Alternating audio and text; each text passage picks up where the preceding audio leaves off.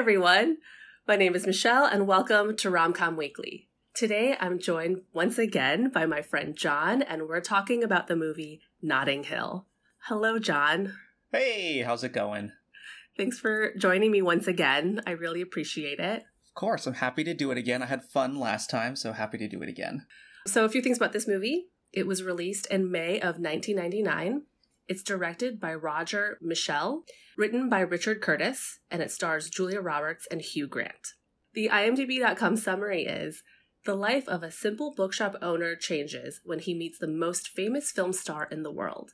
It has a 7.1 on IMDb and it made more than $364 million worldwide. And then it also had three Golden Globe nominations in 2000 for Best Picture, Comedy or Musical, Best Actress for Julia Roberts, and Best Actor for Hugh Grant. All right, John, let's start with you. As usual, what would you rate this movie on a scale from 1 to 10? So I kind of struggled with the rating of this one also because I was thinking about what I gave Trainwreck and I was trying to weigh which one I actually thought was a better movie. And obviously, looking back, you you kind of need to include like at the time, was it a good movie for the time, or was it just a good movie overall? So I ended up giving it a seven point five. Okay, I'm giving this movie a nine point four. I had a feeling there was going to be a disparity just based on how excited you were to do this movie, and I was like, I wonder if Michelle is going to be annoyed by my score. I'm not annoyed. I appreciate your score. So here's the thing. I have spoken to friends and they've requested movies, and for the life of me, could not understand why no one was choosing Notting Hill. and then when you were like, I want to do Notting Hill, I was like, finally, someone wants to talk about one of the best rom coms out there, in my opinion. So I'm very excited to dive into this. Yes, our scores are quite different, but I'm very interested to hear what you have to say about this movie. What did you give Trainwreck again? Do you happen to remember? I gave it an eight. Okay, okay. So, all right, so you like Trainwreck more. yes. But my caveat is because Trainwreck is more recent, I felt like the dialogue wasn't as cringy in parts as I found Notting Hill. But I will say, if you're telling me which one had, I mean, they're, they're sort of more sort of classic lines. I, I think Notting Hill does have some very sort of quotable, quintessential rom com lines. The distinction for me is Trainwreck leaned more into the comedy than the mm-hmm. romance than Notting Hill did, which is why I had a slight preference for Trainwreck versus Notting Hill. Fair enough. That makes a lot of sense. But they're very close. The point five is very close, to be fair. It is. It is very close, but I, I, might challenge you on a few points here and there, but okay, that's fine. It is very close. I, I will give you that. So, what's your relationship with this movie, and why did you choose this film to talk about? Um, so this movie, I feel like, was also one of the first non When Harry Met Sally rom coms I watched. so I, I think because of that, it, it does stick in my mind, like pretty pretty significantly. It also, I distinctly remember when I watched this movie in the theater, was one of the first times I left thinking, oh, I totally have a crush on that actress, which was Julia Roberts. Mm. So I don't remember the first time I saw this movie, and I mean, it goes without saying, and I hopefully I won't be repeating myself too much throughout this podcast. This movie was a very formative rom com for me. It came out when I was like in my baby teens it i think helped informed a lot of the way i learned about celebrity and hollywood obviously anna scott played by julia roberts plays this larger than life celebrity right and just like things small things here and there i actually like took part into my own life like that chagall painting that William Thacker, who's Hugh Grant, has in his flat. Yeah. Is a poster that I bought for myself because I was like, oh, if this is how they depict what love means, then yeah, I want this. I want to just like absorb everything I can from this movie. And there's this quote, you know, happiness isn't happiness without a violin playing goat. So even just small life decisions I made were based on this movie. I don't know. I don't think I'm embarrassed by that. I think I'm going to own that. I don't think you should be embarrassed by that. I think that's a good. I mean, if you're if that's something you're going to take away, having an appreciation of an art piece is not the worst thing to take away. True. Thank you. Yeah, but there's just a lot of like you said there's a lot of quotable lines and I find this movie highly, highly rewatchable. And I hadn't watched this movie in a long time. I think what I've been doing recently, ever since I started this project, is that if I haven't seen a rom com in a while, I'm purposefully not watching it until I'm prepared to talk about it for the podcast. Right. This movie introduced me to, I think, this part of London, which is Notting Hill, which I've never, I don't think I've ever been to. But Mhm. next time I go to London, whenever we're able to travel to Europe again, is I want to go on a walking tour of the movie. You know how like Sex in the City has like Yeah. guided tours? Yeah, I think Notting Hill has one of those things. So I look forward to signing up for one of them. You're gonna be like, "Where's the blue door? I must see the blue door." Yeah, of course. The Blue Door is iconic. There's just so many iconic things about this movie. All right, let's start with you. What did you like about this movie? I, I kind of enjoyed the. To me, it's kind of like an updated fairy tale in a way, just because it's Hmm. sort of the everyday man being able to fall in love and actually get into a relationship with this big star actress. So instead of sort of like a princess, it's actually the modern equivalent, which is a big star actress. So I did enjoy that. I enjoyed Julia Roberts' performance in it as well. Um, obviously, she's a great actress. This is before she had won her Oscar for Erin Brockovich, Yes. so it was before she'd sort of gone into that level. But I I always thought she was a good actress. Uh, yeah, especially in this movie, I thought her performance was pretty good. Hugh Grant, you know, he plays the awkward British guy very, very well, and that's what he does a lot, and he's very good at it, and he does it again in this movie, Mhm. so that works too. But yeah, those were kind of the the main things that I, I enjoyed the most. Agree with you. I like the way that you put it, that it's an updated fairy tale.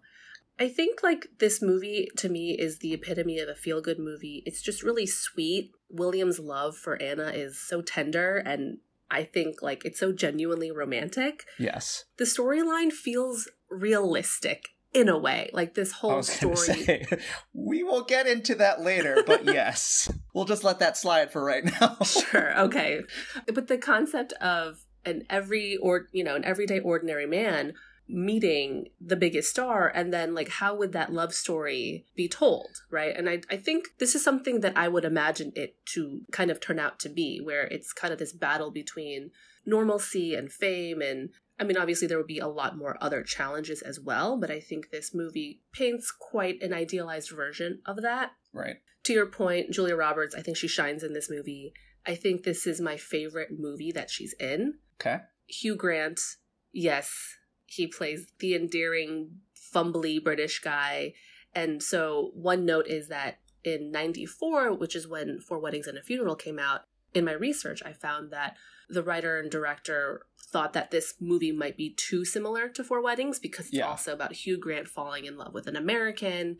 But I think this shines brighter than Four Weddings and a Funeral. Maybe because of Julia Roberts. I don't know. But there you go.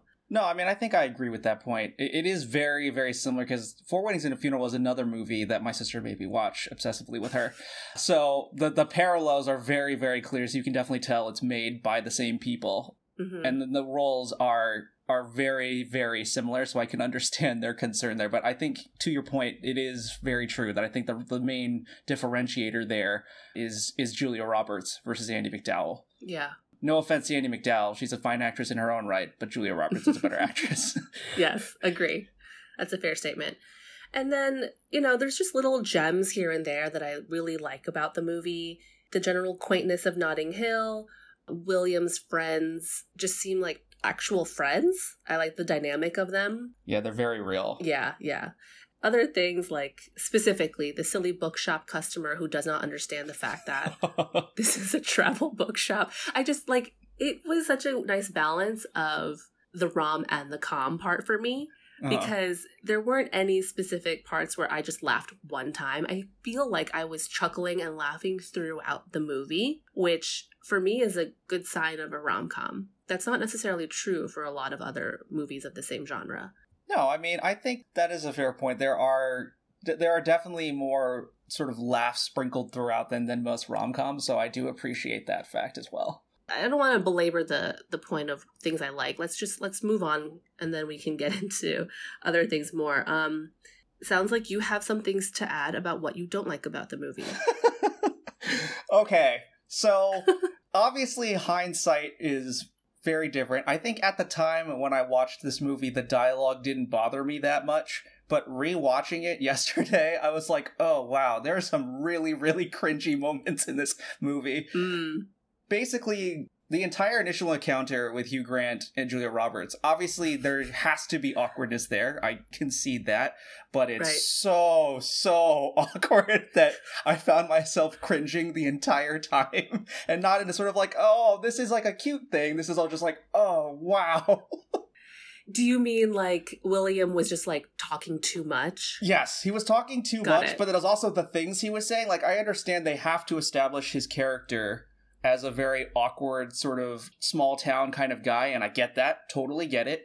But it was, oh, it was, it was a little bit much. Uh, I mean, all rom coms have awkwardness. Also, will concede that, so I have to sort of accept that there's going to be awkwardness, but there's varying levels of cringiness that happen that make it difficult to to get past the awkwardness. And obviously, you know, it, it has a lot of sort of typical 90s like rom com cheesiness to it. You know, like that entire scene when he's offering her the snacks and he's talking about like, you know, the apricots and honey. It's like, you're really, really beating a dead horse here.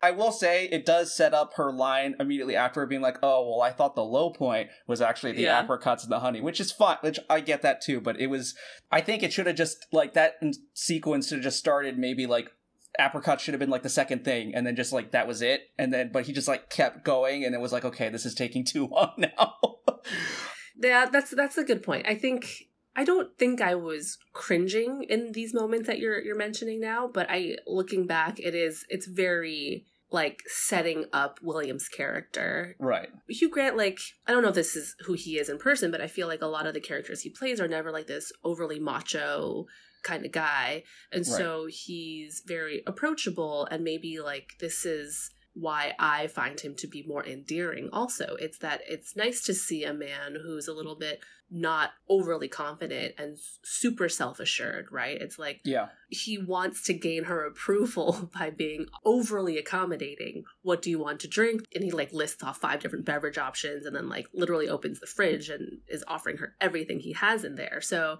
yeah, it's these weird moments, but it's also oddly sweet. And I, I recognize that it's obviously strange too from the lens of like rewatching this now. yeah i mean i think using the lens of like looking back i think sort of makes it harder to maybe appreciate that sort of you know that awkward embarrassing nature that he has. But i, I think it you know you're right. It is it is part of his character. They have to establish it. He's very good at doing it. And that's kind of his thing which is a whole nother conversation which we can maybe talk about later. Uh, sure.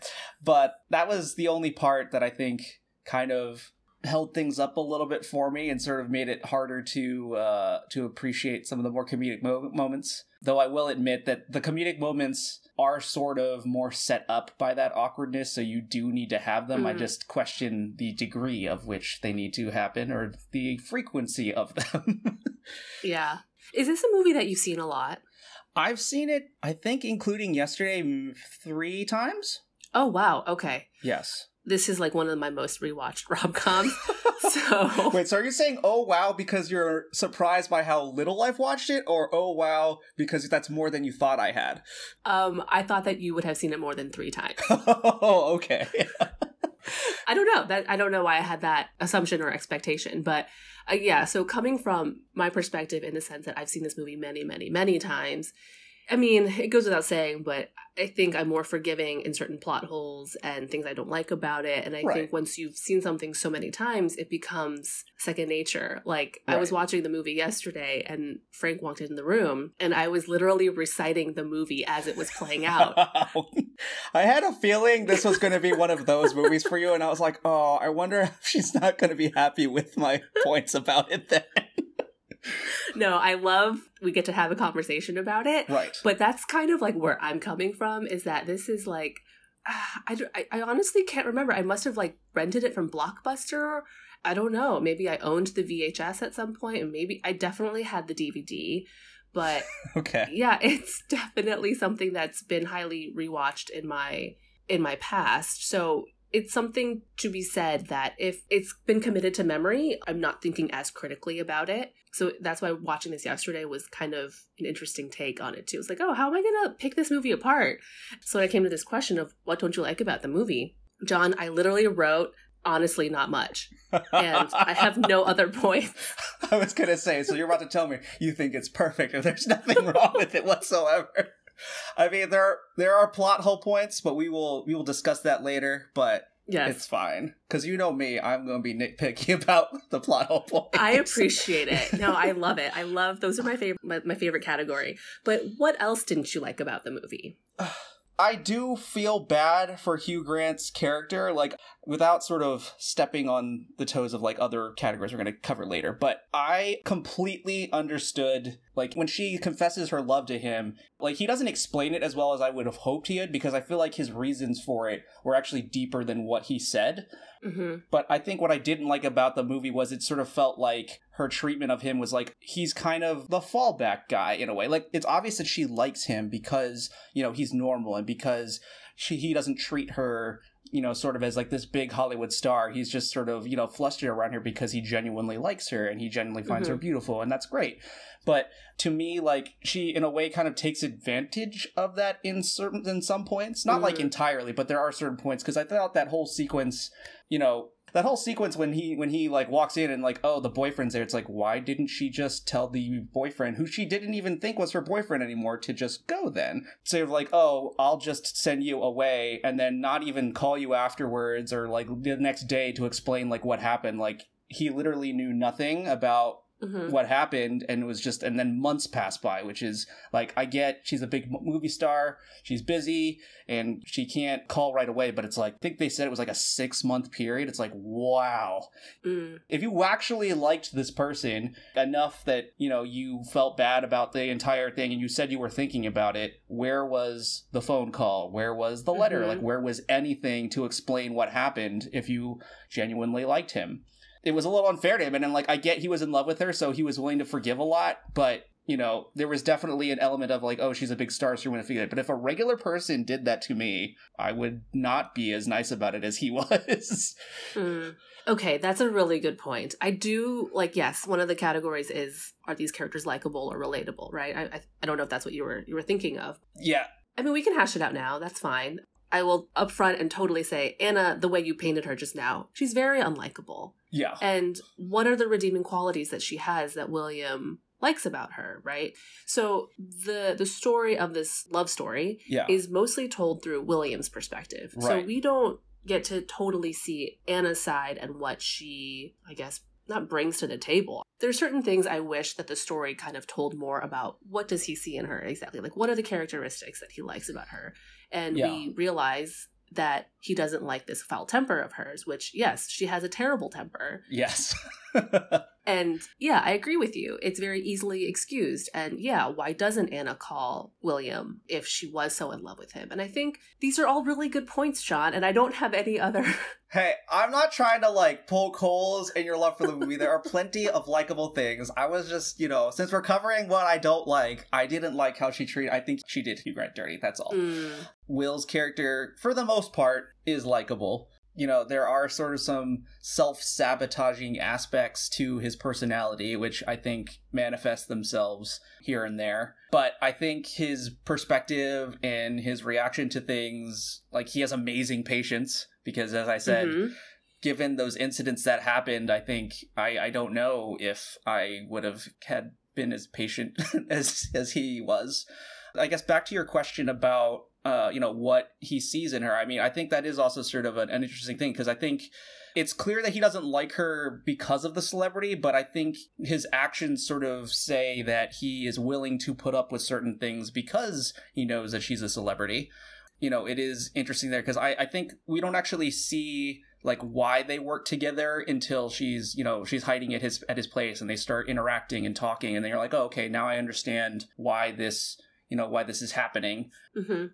But I think if that part had come earlier, then you'd be understand like, oh, this is why he's you know so patient with her and so willing to absorb like all these like wrongdoings, and then also just like sort of keeps with it and is stuck on her. But I mean, I guess you know the heart wants what the heart wants, so sometimes it just turns a blind eye to the obvious things from an objective observer. So I think Yeah. there is also that. Yeah, I mean, we can chalk it up to that. It's the heart wants what the heart wants, which is not easily explainable, right? It's highly illogical in many Yes. ways. But this whole idea of a lot of things that you just said, like the different perspectives, right? Even Anna mentions it. Like our perspectives are very different. Like she's lived this life of celebrity for a decade, and William doesn't. Yeah. It also, for me, kind of marries well this whole idea of opposites and how they're such different temperaments and how that actually is a recipe for success in many relationships. Anna is the maybe perhaps type A person who maybe wants to always be in control, even though that I don't think this is how the movie depicts her, but she has power, right? She's, she has a lot of power for sure. she has a lot of power, right? And then William being a little bit more accommodating to your point. He kind of forgives her because she lives this huge life and maybe he can acknowledge that you know, at the end, that iconic bookshop scene where he's like, You live in Beverly Hills and I live in Notting Hill. Like, yeah. how can this relationship even work? So, I mean, yeah, I, the heart wants what the heart wants. Yeah. I mean, I think, you know, this sort of covers, I guess, like the, the general theme thing as well. But, mm-hmm. like, I think you also mentioned it too. It's like the first sort of peek into a Hollywood life. And I think there is a lot to that life and sort of the circumstances of it and just sort of the day to day of it and how it's very different. Like, her every move is more examined and her tragedy happened to her or like mistakes happen they're sort of magnified a thousand times whereas like if he does something wrong it's like nobody knows about it which is why like i also found that scene when like the paparazzi are outside his house because they know that she's there and she's like blowing up and he's like it'll all blow over in like a couple days like in the mm-hmm. grand scheme of things it's very little but like it's because he's never dealt with that before he doesn't understand the sort of magnitude of it and that's why she's freaking out so much but she also had a temper yeah. so there was yes, also that yes. yeah she had good points but maybe not executed in the best way possible right yeah. So general theme, the the biggest theme that I took away was just this whole concept of fame and the struggles that it brings into everyday life. I'd be lying if I said I've never thought about this before for myself. Like I fantasize, like what would life be like if I was married to a rock, not a rock star, but like married to someone famous. You are married to a rock star. His name is Frank. um, but no, Frank is not a rock star. and disclaimer, I would not want to be married to a rock star. Right. But yeah, I, I have fantasized about this. How does a relationship with someone who works like maybe like an office job, how does that work well with someone who everyone in the world knows who this person is? Yeah.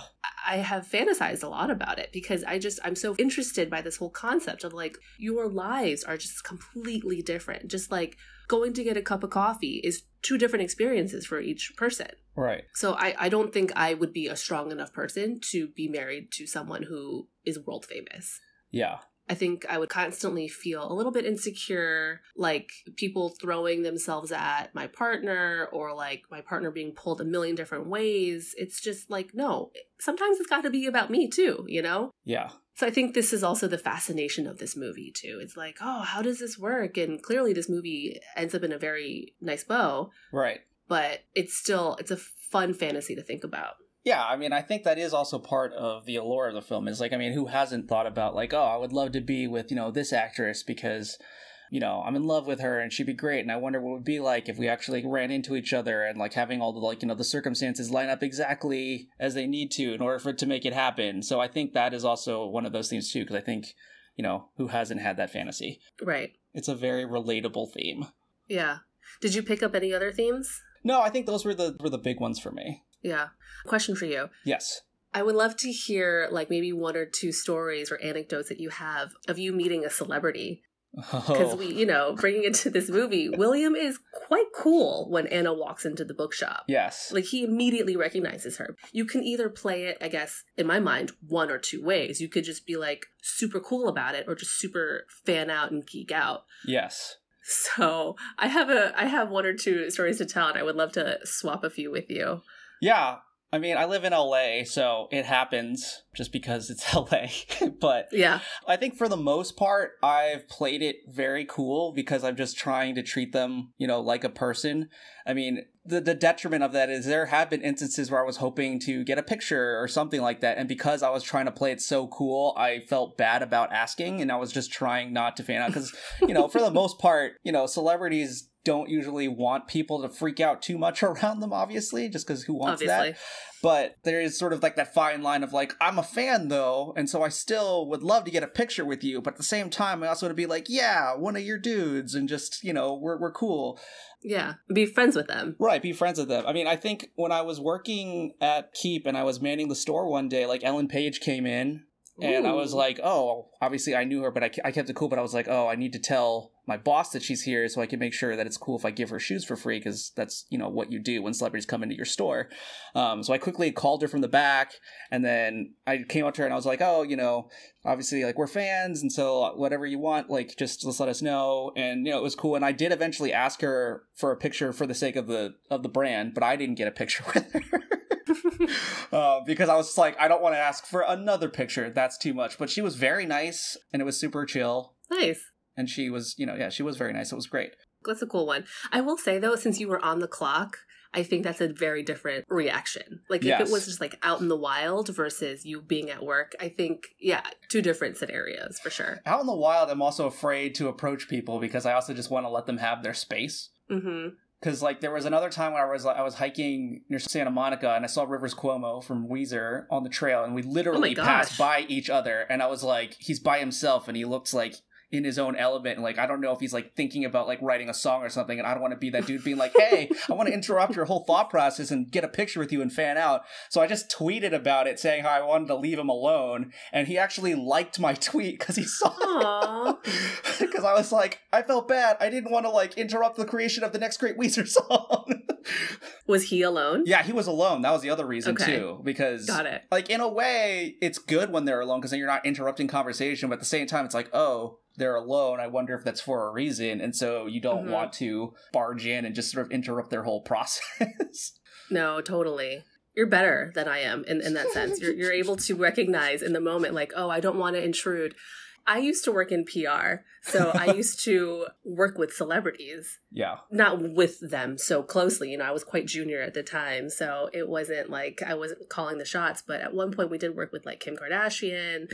But you know, it, that's why I say like when you're at work, it's a different kind of mentality. for sure. Yeah, But for me, out in the wild, and I've always had this image of myself being quite cool and collected. But turns out I am not when it comes to meeting a say, I don't imagine you being calm and collected. I have two anecdotes that I would love to share with you, Yes, and apparently please. now now the world. So so I live in New York, which we we do see celebrities every once in a while, but both these stories I'm about to tell you are actually not in the city. oh, okay. Once was in the Hamptons. Already getting very Hollywood. I think I know which story you're going to tell, but okay, keep going. Have I told you the story? No, I think I saw you post about it. That's why. Is it the Jimmy Fallon one? It's the Jimmy Fallon okay. one, yes. So I was in the Hamptons with some girlfriends. We were celebrating a bachelorette party, but it just so happens that the bride was not with us. Uh-huh. me and a group of girlfriends we took some a we took like a day or half a day off before the bride was able to take a day off so we went to a winery and we're sitting there and in my line of sight i see jimmy fallon his wife nancy and andy cohen of bravo fame yeah. just like plop down sit down in a seat like decently far but i can also recognize that it's clearly them Uh-huh. and I immediately freeze. I'm like, oh my gosh, you guys, Jimmy Fallon is here. And then we proceed to spend the next 45 minutes, no joke, being like, wait, so how can we approach him? What should we say? What should we do? And we're like planning this whole thing out. So ridiculous. But it turns out like we actually we had to go. We like we had a group of girlfriends waiting for us. We are like, oh, you know, uh, the moment's passed. We have to we we can't say hi anymore. We just have to go. We spent too much time thinking about it. And so we pay and we get up to leave. And it just so happens we see Jimmy pay and get up to leave. And I was like, oh, we got to hustle. yeah. So we go to the, they walk out first. And then we follow, but like you know, a decent few steps behind. And Was it actually a few steps behind? Because I'm imagining them doing it and they're just like mad dash to the door to be like, we have to catch up with them. Well, the whole point of us not wanting to call him out in front of everybody was that I felt bad that if we approached him, then everybody else would start approaching Right. him, right? So, were being considerate. right, and we were at a winery, so it's kind of like a classy place in the Right. Hamptons. You, you you want to pretend that you've been there before, you know? Right. So we're walking, they're walking, and then me and my girlfriends were just like, what do we do? What do we do? And finally, I was just like, hey, Jimmy. And he turned around and he was like, hey, guys. And he was so delightful. He was so sweet. And Andy Cohen was like, hey, I'll take your picture. And then my friend who loves Andy Cohen was like, no, we want you to be in the picture too. So the picture that you probably saw that I posted was Andy actually has the phone and he's the one taking the, uh, the photo. I appreciate that though that he's willing to be like I understand these people want a picture and I'm going to put my celebrity status or like you know aside or ego aside and be the one to take the picture. I have a lot of respect for that. Yeah, that was really cool. But I, I selfishly was like, sure, here, take the phone. But because I'm not an Andy Cohen fan. Celebrities, they just want to be treated like everybody else.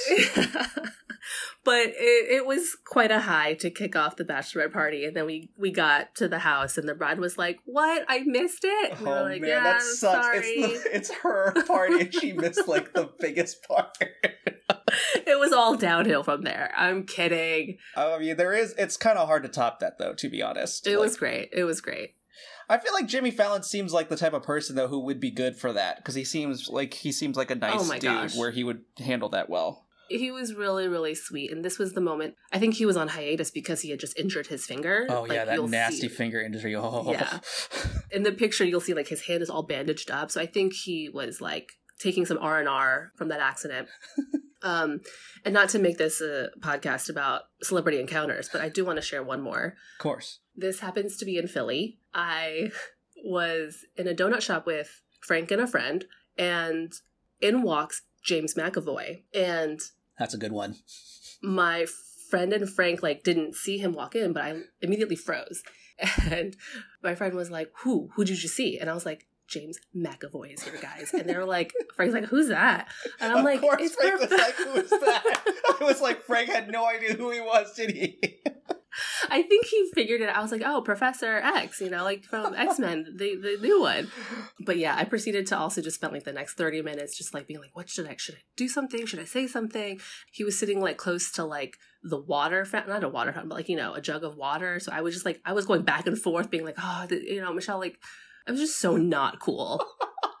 and he was with his girlfriend. Meanwhile, my friend and Frank were like, "All right, well." We're done eating, so like, can we leave? so, so they weren't interested. I mean, Frank, I understand, wouldn't be interested, but your friend wasn't interested at all either. No, I think my friend was interested, but not enough to like approach James McAvoy. Okay. You know, right. he was just like, "Oh, cool, celebrity sighting. All right, let's move on." But I clearly like fangirled out, and so Frank and friend walk out, and I'm like, "Michelle, just just do it."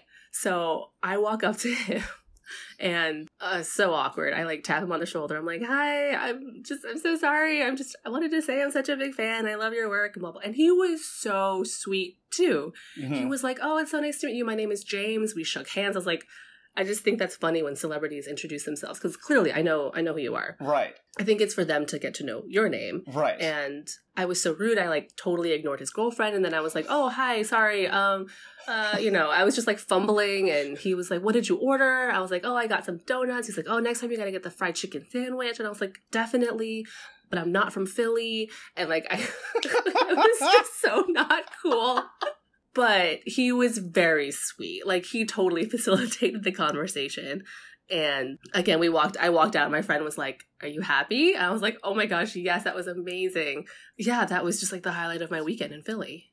Yeah, I mean, obviously. But I always think I think the name thing is a very important part. The, the times I have freaked out about people, I have completely forgot my name and I have not introduced myself at all. I just immediately cut to the I'm a fan of yours, like da da da da.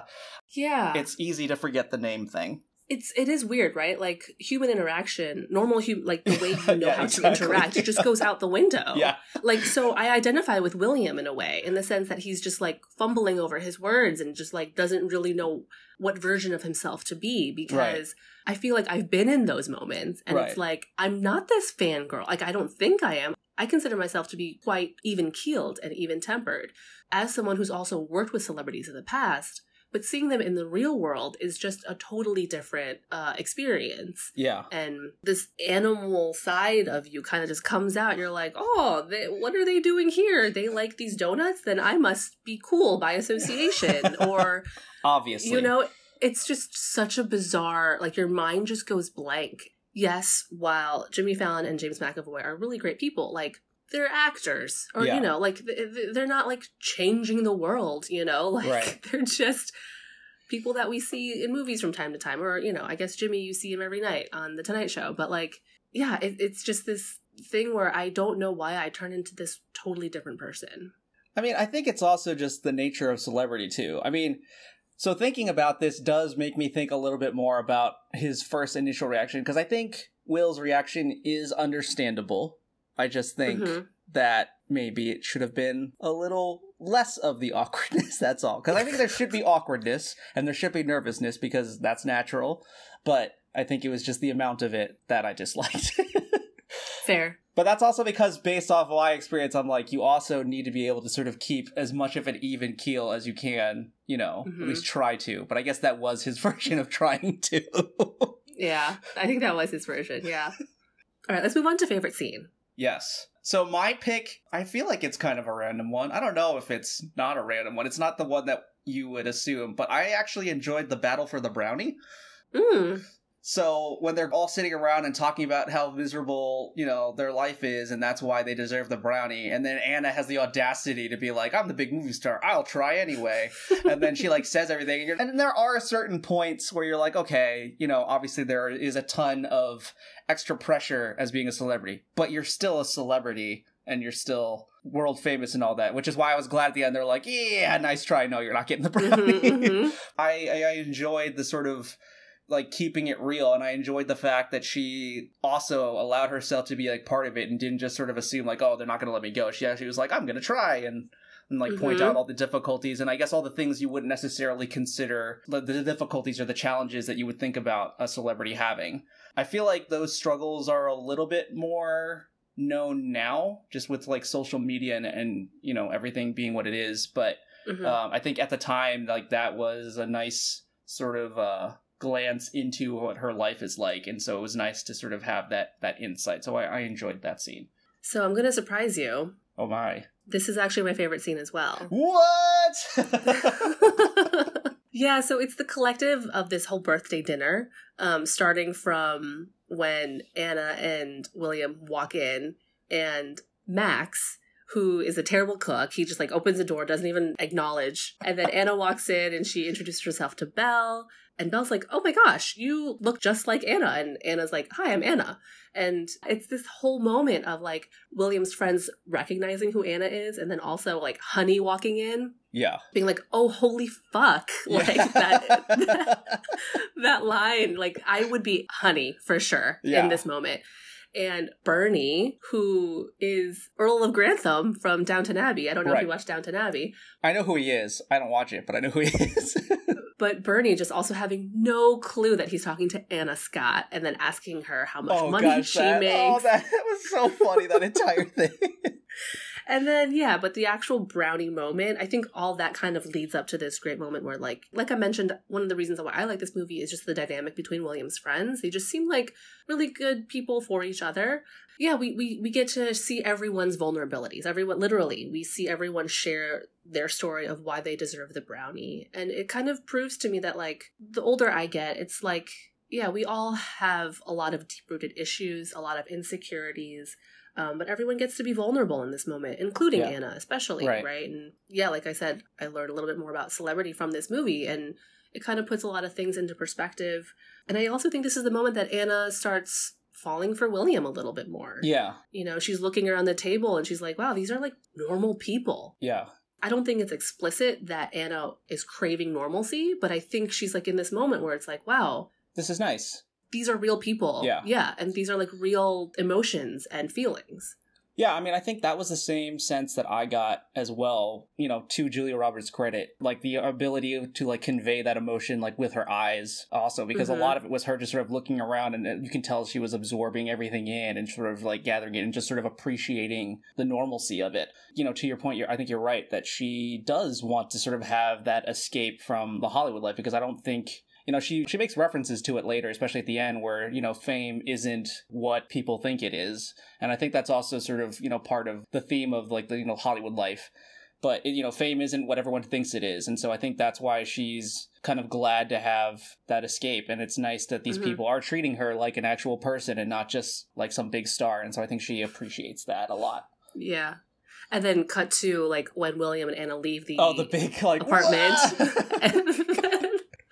"Wah!" and then all the friends just like flip out and scream. And then William's line is just so cute. He's like, they always do that when I leave. I Yeah. hate it. Like, and then also just like moments later, Anna changing her mind, being like, I'm not leaving London anymore. Like, she wants to stay and like, I guess, explore things with William a little bit more. So, yeah. yeah, that that's a really nice scene where I think we get to like feel things a little bit more.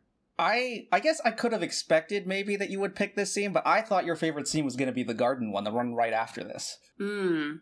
Because I thought like that sort of leaned into the, the very sort of rom commy, you know, quintessential moment thing that I thought you would have appreciated. Also with like the oopsie doopsie and all that. the whoopsie daisies. yeah, whoopsie daisy, sorry. I did LOL at that moment. Like that whole banter back and forth and right. yeah, that's a really good scene, but it doesn't provide a lot of insight for me Okay. into the characters.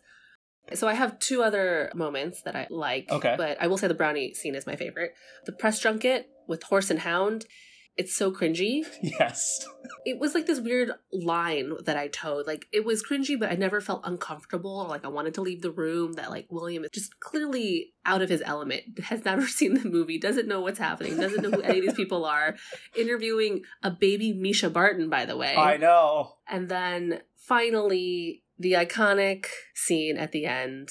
Yes. I'm just a girl standing in front of a boy, asking him to love her. Yes. I'm pretty sure in rewatches past that I've cried in this moment. You see Anna, she's putting her heart out Right. and he's just rejected her. Yeah. But also, when you put things very plainly sometimes like that, it really helps drive the point home. I think it's, we say a lot of things we don't really mean, but then once you say what you mean, it's like, oh shit, yeah, that's more digestible. Yeah.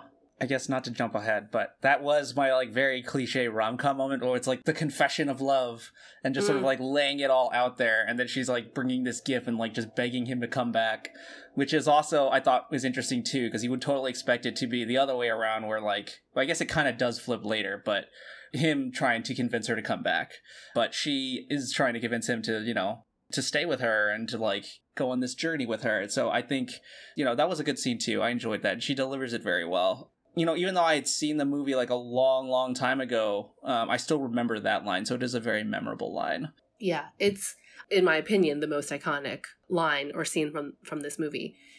I mean, I don't think it needs to be expounded on, but yeah, that's a it's a good scene, but it's it's not my favorite. Yeah. Surprisingly, maybe if you asked me like ten years ago, this might have been my favorite scene, but Because it doesn't have the immediate payoff. That's why it's not your favorite scene. If it was actually the payoff then, and then like he had actually accepted, then I think that would have been your favorite scene. totally, such a good point. Can we dive into WTF moments? Um, yes, we most definitely can.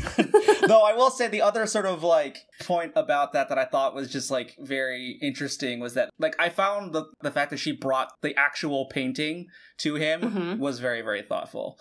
Mm-hmm. So I will say like she gets points for that, Yeah. and it is sort of a nice callback to earlier, and I I do enjoy a good callback. But yes, Yeah. sorry. Continue on. No, I agree with you. That's how she's saying that with him, like she will have maybe like safety, love, and happiness just Yeah. by the conversation that they had talking about the painting itself. He's her violin playing goat. There you go, which is why I bought the painting myself. You know, obviously a replica. All right, so do you want to share a WTF moment? Sure. I thought that first kiss was completely out of the blue. And I was like, why is this happening right now? Like, it's not a plot hole, plot hole. And it's not that messed up, I guess, for the time. But if you think about it, in present day terms, I guess, which, you know, is obviously sort of not necessarily the, the lens you always want to use. But would you really go to some random stranger's house, even if it was right there, to like clean yourself up? It's like, you have no idea who Mhm. this person is. And then on top of that, Wh- wh- why are you kissing him exactly? He he let you Mhm. use his bathroom to clean and clean yourself up, and you know he's nice to you. But just because he's nice to you and like you have this vibe, like that's where you go for the kiss. Right. That was a really weird time for the first kiss to happen. I feel like I just was like, this is not. I I don't know why this would happen. I was just it was not believable for me at all. Agree with you. I do think the kiss is very out of left field.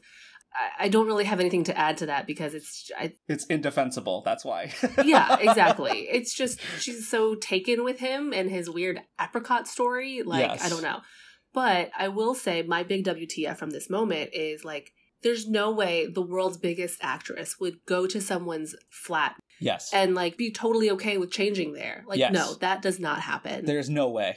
Yeah, well, as this was happening, I was like, he's a creepy person. You don't know any of these things. Like, why wouldn't she just assume that he had done it on purpose or something like that? Like, it's just. totally. There are a lot of weird parts about it that I was like, no, I don't believe this scene at all.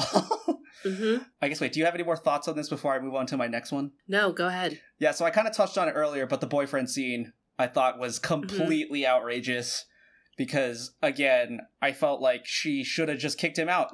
He was so nice to to just sort of play it off as like him being the busboy and, and being room service because I would have just been like, uh yeah, she invited me up. Like, why are you here? Because Yeah. but I, I mean, that's obviously not his personality. But that entire situation was weird. And then the way, you know, and then when he brings it up to her later, her follow up is like, "Oh, I thought it was done, and I didn't think he was ever come back." And then he came back. I'm like, that is not an explanation. Like, you either wanted to be in this relationship with him or you didn't. And the fact that you kicked Will out as opposed to Alec Baldwin's character, who plays the boyfriend, um, we never actually hear his name, do we? I don't actually know if we do. Um, his name is Jeff. Oh, his name is Jeff. Yeah. The fact that she didn't kick Jeff out and then let Will leave sort of tells you like what you need to know about that situation. And so I thought I was upset about that. Fair. That's a fair opinion to have. But yeah, let's just shout out Alec Baldwin. Random. so random. I appreciated this cameo. He's actually uncredited in this movie. Uh, yeah, again, no defense. I feel so bad. I feel like I'm poking all these holes in like your 9.4 out of 10 movie and I'm just trashing it. I'm not trying to trash it. I'm just like, you know, there are these things that bug me. My love for this movie will remain. okay. I think you can continue to poke holes. Yeah, it's just like such a, a fiber of my youth. And it's fine, you know. I realize this is so unrealistic, but it's fun to fantasize about. Right. My nitpick from this scene is very nitpicky. William playing room service. Yes. So in 99, I don't know how room service worked, but in this day and age, you call for room service and you ask for what you want, and room service brings it to you. Yes. In this scene, room service is called. He comes up and takes your order. Yes, there were many parts of that that were weird. Also, it's like from the uniform, and he even points out he's like, "Oh, they usually wear like a whole uniform." It's like that should tell you right away yeah. he's clearly not room service. Totally, yeah. One glaring WTF I have, it's highly, highly unrealistic, is one of the final scenes is at this press conference. Anna's taking questions, Yes. and the press agents Yes, calling on journalists. And he just so happens to call on William. When I was watching that scene, I was also thinking in my head, I was like, "What if he hadn't called on William? Then the Mhm. entire scene would have fallen apart." Their love story might not have even happened, you know? So a lot of pressure weighs on this press agent calling out William, being like, What's your question? yes. Highly improbable, but here we are. Yeah, I mean that is a surprisingly like good objective point on your part, given how much you love this movie. Because that's your climax right there. You're actually nitpicking the climax of the movie. I know, I am. I, I feel like I'm aware enough to be like, yes, I can love something, but it also doesn't necessarily need to make any real sense. Do you have any other WTF moments? I was really upset about Spike. Like Spike's character redeems himself at the end, played by by Rhys Ifans. Mm-hmm. Yeah, I mean his character through most of it is not redeemable at all. And then I thought his whole handling of the situation with with Anna being like at their flat was messed up because he tells everybody at the pub, and obviously like I don't know what he thought was going to happen. People obviously were going to show up, and then on top of that, he adds to it by stepping outside in his underwear. It's like really you messed up, and you're going to do this too. What an idiot Spike is. Yeah, Yeah, my, my follow up to that is just like, what is this relationship between William and Spike then? How is William so quick to forgive Spike and then also for Spike to marry his sister? Fine, that plot can stand on its own, but I found myself wondering, how does this friendship play out after such a debacle happens, you know? Yeah, I mean, I think Will is just too nice. He's just that nice. Um, and I Mhm. think he maybe in a way just like sort of takes pity on him and sort of realizes like, oh, this guy would be totally lost without me, so I will be his stabilizing force, which I guess is kind of like his role for everybody. Yeah. He's kind of that like martyr guy. like once you hear the circumstances about how like he was in love with Bella, but then Mar- Bella married his best friend who was Max. It's like Mm. in most cases that would mean end of friendship or at least awkwardness, Mhm. but he's still hanging around and it's still like all good. It's like clearly he has a lot of patience for things. Yeah, I wish they dove into that a little bit more. It just happens so quick. And Yeah. you're just like, wait, what? yeah, that was like a very very like quick surprise. I was like, wait a second, we're not going to talk about this. Like that is huge. I know. I never picked up on it when I was younger, but upon watching it more, you're like, oh, he meant her. Like he was in love with her. Yeah.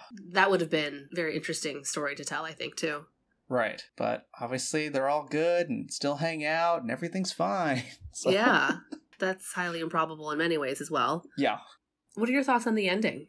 I actually liked the ending. You say that like you're surprised. No, because I think most people would expect me not to like the ending based off of the point that you made about the. Uh, I think I, I was originally going to bring up that point. I was like, that ending almost didn't happen because of that very, very important point. Though, obviously, they Mhm. could have done it other ways where he sort of like screams out her name or whatever, and then she sees him and then has like the press agent calling him or something like that. So there are other ways around it. But, you know, I, I liked the ending because, of course, you want to see the guy get with the girl, and there's a whole like hullabaloo behind it, and it's great. And then I really appreciated that sort of epilogue flash forward of like their life together leading up until like the call back to the garden where they had their first kiss or i guess not really Mhm. their first kiss what, what should have been their first kiss Right. to the garden they get a place and they're sitting on that bench and it's like the callback to when she first sits down on that bench in the garden and tells him to sit with her and now he is Mhm. so i appreciated that i liked that sort of completion of the cycle and it was a nice touch to let us know like how their life progressed after that moment Yeah. Uh, agree with you. Everything you just said. I wrote in caps, yes. Wow. of course Because it's super tied up in like a really nice bow. The flash forward is everything I wanted it to be. We see William and Anna's world, and while he, he's still his fumbly self, which was Yeah. nice to see, they get married, and yeah, and she's pregnant. yeah Flash forward to the the sitting on the bench scene. So yeah, I just I don't have anything else to add. It was just perfect. Yeah, because I think I appreciated the fact they sort of, you know, like you said, tied everything up. Because I mean, I, I remember that was our criticism of Trainwreck, where it just sort of seemed like it ended abruptly. If if they had ended it just on that press conference scene, I think it would have been weird. But I like the fact that they actually played it Mm, forward mhm. after that, so you know exactly what happened. So that was nice. Yeah, and I do think that in a world, in some world, that press conference scene could have been the ending. It would have been a terrible um, ending. Where, yeah, where they're just like literally smiling at each other, like they're Yeah. just basking in their glow. I wrote down in one of my notes was like, this scene is like what I imagined love to be like. It's just this constant happy feeling. Uh, you're just smiling at each other. The music swells, like slow mo happens, and like it's just obviously not real life, but it's this moment where you're like, oh my gosh, they love each other. yeah, Yeah, you're right. Trainwreck, yeah, that did end very abruptly to your point. So yeah, I'm I'm really appreciative that this film does flash forward. And I'm trying to think if that's a trend that I like in movies. I'm going to have to sit and think about that, but for sure in this movie it's definitely appreciated. you mean whether or not you like the sort of epilogue flash forward? Yeah, I don't think I necessarily need it in a lot of cases. I think it depends on sort of like where the movie is at that point, like how things get resolved. But I think it's good to sort of have some sort of a little bit of a touch of like, oh, this is where we're going to start going, like in the future. hmm Because I think when you just sort of end with them getting together, it's sort of a weird cliffhanger. So I do appreciate at least having some sort of resolution after they, they get together. Yeah, um, I wonder, like, do they put roots down in L.A. and Notting Hill? You know, what happens with the bookshop? I mean, there are other questions I have, which leads me to a point that I I don't remember which category I have it written under, but I I feel like this movie, while it was tied up so well, I feel like there could have been a sequel, and I'm not a proponent of sequels for rom coms. I don't think it's necessary. Yes. But I feel like there's enough roadway for a sequel to have happened because Anna is the biggest celebrity right. and now they have a baby. So I would have loved to see like how does this relationship progress? What does this what I imagine to be a continuous conflict in a relationship to, between a famous person and a not famous person? How do you raise your child? Right. Where do you live? You know, like I want to see what the friends are up to. yeah. But I'm just saying that there's more story to tell, which is not always the case for a lot of rom coms, in my opinion. Yeah, I mean, I think to your point, my belief would be they would probably keep that place inside that garden community or whatever in London because they want to sort of have that, you know, that seclusion and that sort of getaway for each other because it sounds like she wants to have ways to escape, you know, the Hollywood life. So I don't know if they would necessarily have a place in LA, though I guess if she's traveling for work, but people have to film everywhere these days and they usually don't Mhm. fil- end up filming in LA. So I don't know how necessary that would be, but you know, there there is definitely some questions about how that relationship dynamic would progress because you know, she's obviously the breadwinner in the relationship. So, I mean, Will doesn't Mhm. seem like the type where he has an ego that would bother him, but then like, I mean, does that mean you know, because she's so busy and he has to handle everything else, like, is there even time for him to maintain that store? Or does he, Mhm. you know, does she encourage him to pursue other things and like try to build up his own business or something like that? Or like, yeah, to your point about the baby, like, is he going to end up just being a stay at home dad then? Like, we don't know. Mhm. I don't know how interesting that would have been as a sequel, though, to be Mhm. there. Because Sure, there would have to be more conflict. there would have to be more conflict because like to me like the other sort of things it's like well you know given how like the hollywood life is it would be interesting to see i think like how will would adapt to it because i think that would sort of be the biggest one of the bigger obstacles of their life going forward because by him being married to her you know Mhm. he becomes part of that news cycle. It's actually interesting. I was looking up the, you know imdb and like the wikipedia stuff on both of them. Like hugh grant actually kind of did this. Like he actually did have a child with uh with a quote unquote normal person who was Chinese Mhm. actually in London and then part of the reason why they broke up was because he he and obviously she did too felt like the press was really really mean to her and she couldn't handle it and it was too much and so they had to break up and that's why he ended up marrying somebody else and having kids with another woman but Mhm. you know, I think that is a very important sort of aspect of their relationship. Like, I mean, Will is, you know, he is very small town, so he's very, you know, mild mannered. Like, how would he handle that constant scrutiny that she is under as well? Mhm. That was also like kind of the thing that I thought about when like we're talking about like, oh, will the characters stay together? Like, I again am hopeful about it, but I also don't know.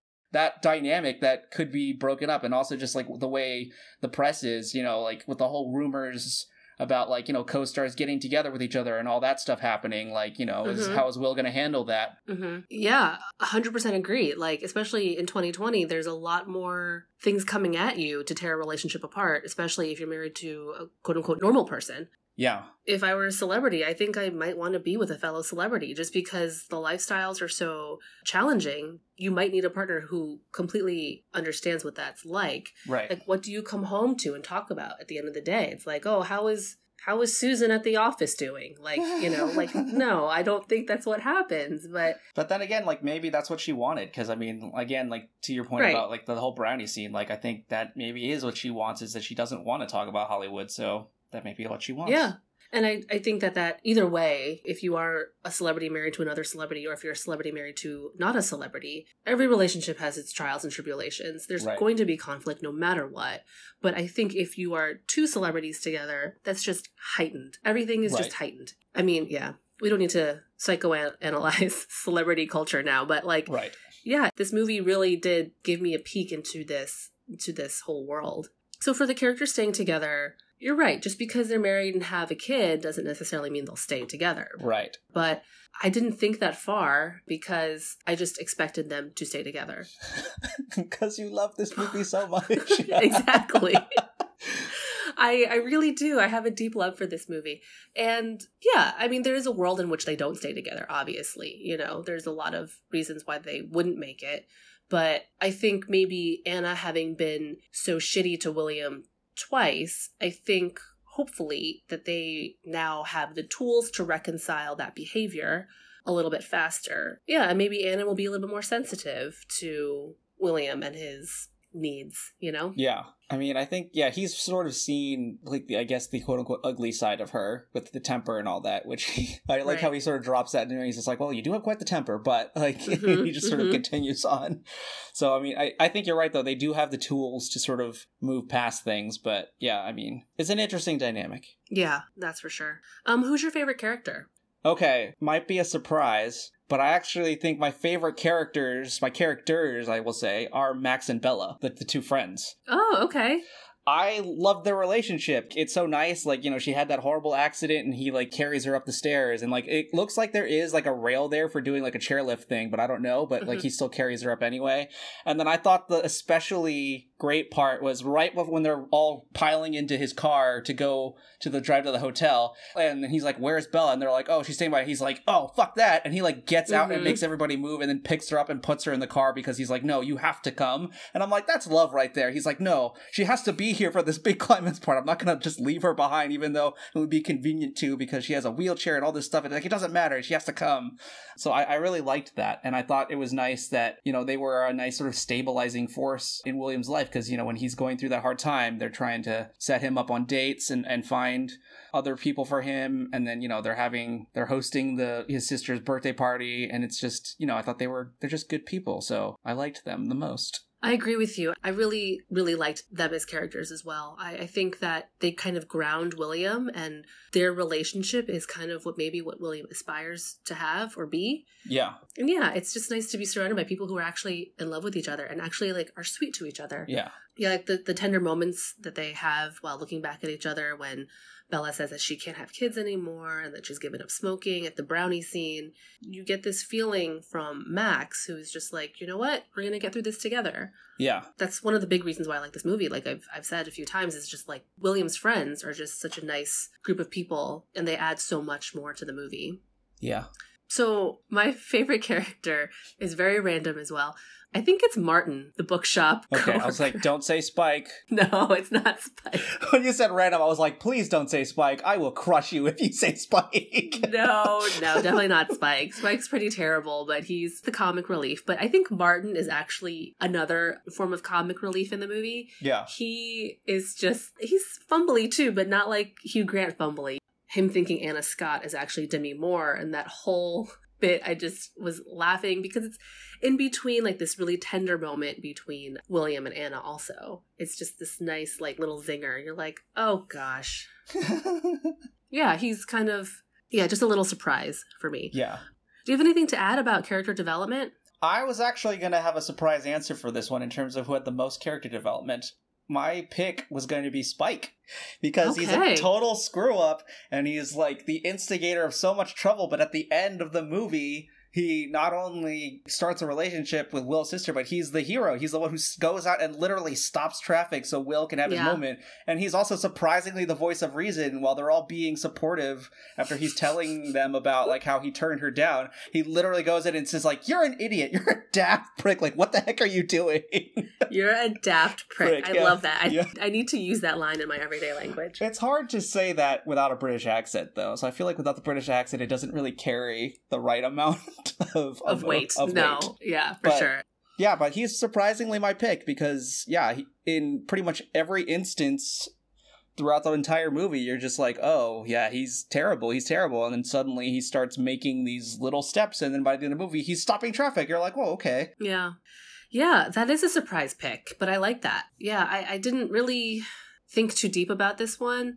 I just wrote Anna without any other extra notes just because interesting. Okay, it's not a fully formed thought, so I don't really want to speak out of turn, but like the only reason I came to Anna is because I don't think William grows that much. Or, or there's not a whole lot of development. I think he Yeah. stays quite true to himself. yes. So by just deduction, I came up with Anna. If I'm talking about the main characters here, I mean, she apologizes, but I think that should be normal behavior. right. I don't know. So actually, this is something I probably should have mentioned because I do remember thinking about this, but I guess I forgot to Hmm. write, write it down. This is one of the Mhm. things that I did not like about the movie. Also, is they're pretty much like it's kind of a struggle to find anybody who has development in this movie. Because most of the time, like with the rom com, like somebody needs to improve or needs to change in order to to like you know be worthy of like the relationship or like be ready for the relationship. And like Anna and and Will are like the two candidates for that. But like I don't know how much they actually change. Like Will, I guess mm-hmm. becomes like a bit more courageous and he's willing to like put himself out there and so i guess in that aspect he develops but through the course of the film you don't really see you don't really see any points where like baby steps to that point because i mean it's already big of him it's already courageous of him to even go to the hotel like when she Mhm. calls him and then like go through this entire process of like pretending to be a journalist and all that and thinking on his feet like that's already pretty courageous so i don't really view him like running to the hotel and doing the same thing as all that different so i don't really know if you can consider that development and then from Mhm. anna's perspective like she already sort of has craved like that normalcy and so she's been striving for it and she kind of does stuff here and there to try to help with that but i don't know if she really changes a lot much i mean she has the big gesture of like giving the painting as a gift in that whole speech which is great Mhm. but i don't know if that really shows any real growth on her part either These are very good points, which is maybe why I struggled with this answer myself, is because I don't think William does, which is why I Yeah. kind of just defaulted to Anna, but then I didn't have anything to add about Anna either. Right. I'm glad that you you thought this through because yeah, everything you said just makes a complete sense. So, I mean, maybe we'll just say Spike is the one that has Spike the was most character literally the like yeah because I think by process of elimination I was like really the only person who changed in terms of their character and did something different was Spike because he was a screw up the entire way except for the end so Mm-hmm. Mm-hmm. No, I, I really like that perspective. That brings a lot of clarity for me too. Do you have any thoughts on the the music or the soundtrack of this film? I was thinking about it and I actually don't think I had ever heard Elvis Costello before this movie and so that was a nice sort of like thing and then you think about it you're like oh his music is totally perfect for rom com because it's very sort of you know lovey dovey and it makes sense like with his voice and everything so yeah I think this is the first time I'd heard Elvis Costello and then the Hmm. other funny part was I couldn't remember why or I guess when and why I started liking this song, but Save Tonight by Eagle Eye Cherry is the song in the trailer for this movie, and I think that might have been like one of the first times I heard that song, which I it's one of my favorite songs. Okay. So because of that, I was like, oh, those are two interesting firsts for me. But yeah, those that's my thoughts on the music. It's also something to be said about we were in our teens when this movie came out. and Yes. When you're a teen, it's also like formative music age too. Yeah. So yeah, I, I really liked the soundtrack. I think uh, when this movie came out, I probably downloaded the soundtrack. I listened to it on repeat. Like Elvis Costello, Bill Withers. I think like Yeah. yeah, I think this might be like the first time I, I heard him in like in this kind of context. And then Shania Twain is in it, which you know, eh. She was the queen of the '90s, man. So of course she's in it. Right. yeah. And Al Green's in here. Like yeah, it's just a very fun. I will say classic soundtrack. yeah. Strong love for this soundtrack. And then I didn't. I'm realizing I didn't write my own answer to this question, so I'm putting myself on the spot here. Why is this movie so beloved? You giving it a 7.5, and you've seen this three times, so I wouldn't count this as a hugely beloved movie in your eyes. But Yes. what are your thoughts on like this film being beloved and if it has longevity? I mean, uh, I think uh, when I was doing my research on it, I was actually didn't realize it was the like the highest grossing British film at the time when it was released. Mm. Yeah, it was the highest grossing British film of all time. So obviously gives it some longevity.